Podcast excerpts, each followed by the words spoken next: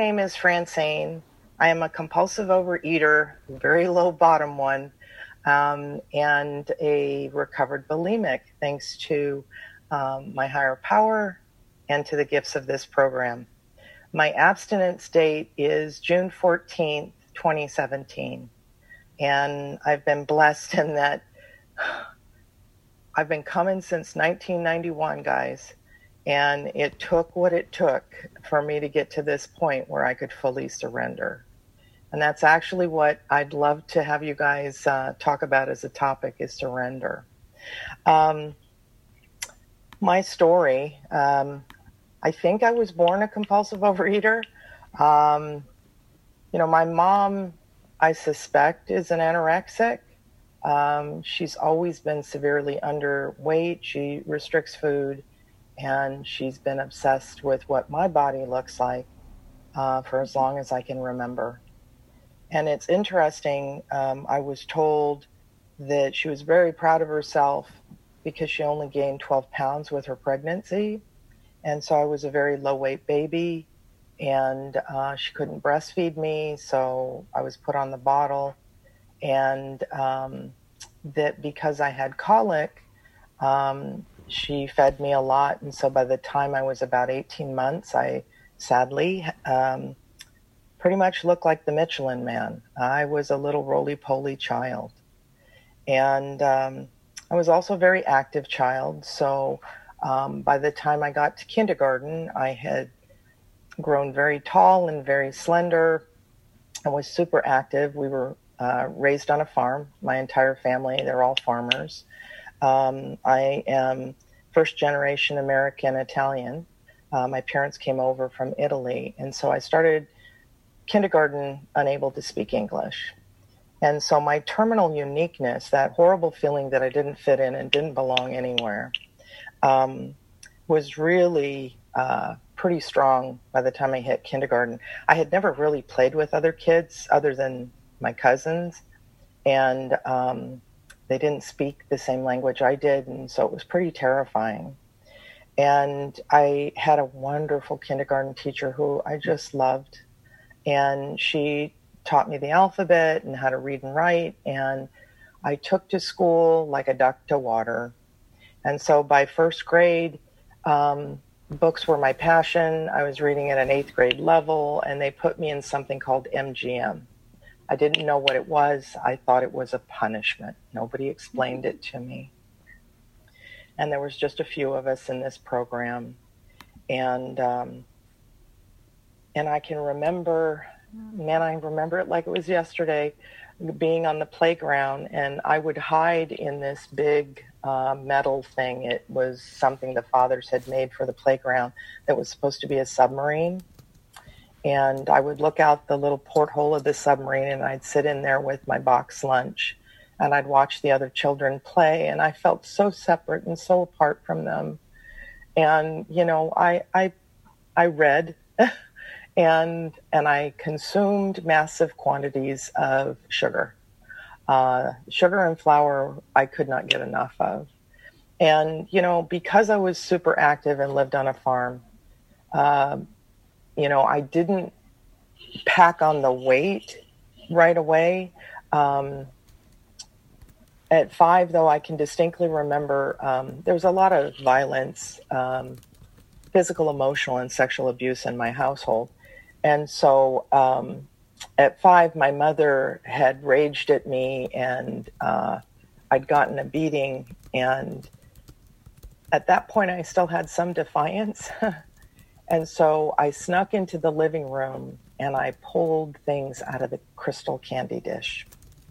And I took them and I ran way out into the walnut orchard. And I climbed up in a tree.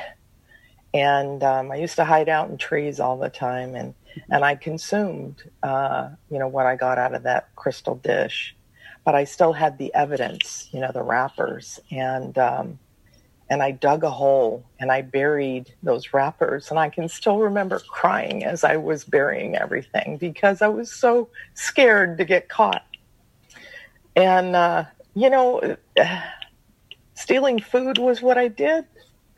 And, uh, you know, by the time I was nine, Um, I had developed breasts. I developed very, very early, and it was summer, and we had just moved, and I didn't get to finish out my school year, and I was really traumatized by that because there were some things that I wound up missing out on, and I didn't get to say goodbye to the few people that I got to know at school, and and uh, I was out in the cherry orchard, and this was towards the end of cherry season, and um, you know, like I said, the whole family is farming, and so my cousin and I are playing out in the cherry orchard, and and uh, we had climbed some of the cherry trees and were eating the cherries off of them, and there were farm laborers out there that were picking cherries, and um, I don't really remember how it got started. All I know is that my cousin left, you know, and he was my age; he was nine.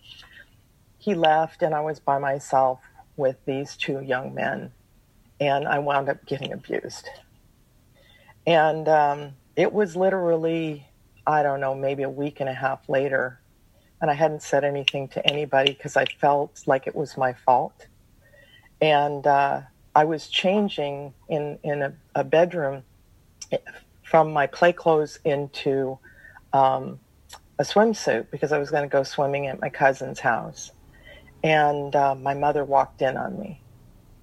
And uh, I had bruises all over my my breasts and my groin. And my mother grabbed me and shook me and said, "What did you do?" And of course, it's my fault. And uh, and I had to tell her what happened. And you know, my parents they don't have a recovery program and my family's got a lot of alcoholism and a lot of crazy in it so my mom told her brother because it was his orchard and, and his men that were out working so my uncle took me in front of these guys and he beat them up in front of me and i still cry about it because it was so so traumatizing and it's funny, it's like the abuse was bad, but watching him beat them up was worse because it was my fault again. Years went by and the food just got out of hand. You know, it was like after that event, I packed on the pounds. And so at nine years old, there the dieting started. So my mother put me on diet after diet after diet. And so while other kids got to celebrate their birthdays or, or, you know, have treats here and there, I was forbidden. And so, you know, food was this thing that I had to fight to get and that I had to sneak to get. And, you know, I lost the weight and I would be very rigid and I would restrict. But then when the diet was over, oh my God, I was off to the races. So up, down, up, down, up, down my weight, and it's funny, at first it was 20 pounds I was overweight, and then 30, then 40, and it just went on. And I mean, I've tried every diet in the book, guys. I, my parents even put me on something called the HCG regime. it's where you had to go to the doctor and get cow placenta shots in your butt once a week. And they put you on a 500 calorie diet with absolutely, you couldn't even touch anything that had oil in it. It was insane but that was my life. I mean, I was obsessed with food. I was, you know, constantly dieting. In high school, I went through a horrible period where I was starving myself and, you know, my hair was falling out. I mean, it was insane. So I've done the gamut when it comes to food. And, you know, around my 16th birthday, I'd been working on the farm and for other farmers, uh, working in their harvests and doing bookkeeping and all kinds of stuff. I was a smart kid. And so from 12 till 16, I had saved a bunch of money and I bought a car. And on my 16th birthday, my parents drove me to the DMV. And, um, you know, I went to go take my test. And, you know, it was real easy um, for me to do the written test and then, of course, the driver's test. Well, I don't know why my mom did not do anything about this, but I was gone for over two hours. And I was with a really sick, sick man. And, uh, you know, it, it, there's this thing that happens to you when you've been victimized a lot, it's easy to get re victimized. It's like they can spot you. And so I came back from that and I didn't say a word. And he told my mom he wanted our phone number and address because I needed private lessons on how to drive. I had been driving my dad's truck to and from the local grocery store since I was 11. And my mom knew I knew how to drive. I don't know why she gave him the information, but she did. And we drove home, and, and I didn't say a word. And you don't cry in my family because you'll get hit. Um, you know, so you'll have something to cry about, was what I was told. So I got home, you know, we wound up having dinner that night, and, you know, I didn't eat, which for me was unusual. And and I went to bed early. And in the middle of the night, I was crying and I woke my dad up. And my dad's a farmer and he gets up at four and five in the morning and he had to get up early the next day to go irrigate. And, you know, you don't wake up a farmer. And he was really mad. And typically I would have gotten the belt. But that night, I didn't get hit. Instead, my dad listened to me and I told him what happened that I'd been abused you know, that time my dad stood up for me and he went to the DMV the next day and that man got fired. And it was a couple weeks later before I got the courage to go back. Now, my parents didn't know that, you know, I should have gotten therapy or treatment or something. But instead, they just took me back to the DMV and I did pass. And I had a new driver's license now, you know. And that very night, I went out with my friends and we go to McDonald's, you know. And and it's funny, for some reason that night I couldn't turn to the food. Uh, and my friend said, "Look, you seem upset." And I never told anybody what was going on and and he offered alcohol. And uh, and I took it. And uh, and I blacked out. And so I found something new I could do. Not only could I binge but okay, now I can drink. And then I learned from, you know, being an alcoholic that I could purge. Oh my God. You know, so then the bulimia started. And this went on for years. And, you know, when the disease has you, I feel like it has you by the throat, you know, it doesn't let go. And so what wound up happening is that I got married. I told my husband I'm never having children because of the abuse I'd gone through. And then one day, because everybody where I worked was having babies, I had a child. And that child changed my life. And, you know, regrettably, um, even though I had stopped drinking, um, and I, I tried to control my food, especially during the pregnancy and so forth, I still was really out of control after my son weaned. And and it was 1991 before I found the rooms of OA. And I came crawling in, and it was after having been violently raped because it was like I hit a bottom like you would could not believe. And so I come into the rooms, and I had a miracle occur. I had a woman share a story and it, it like blew me away because that story was my story. And and i thought oh my god you know here i am in a room hearing my story.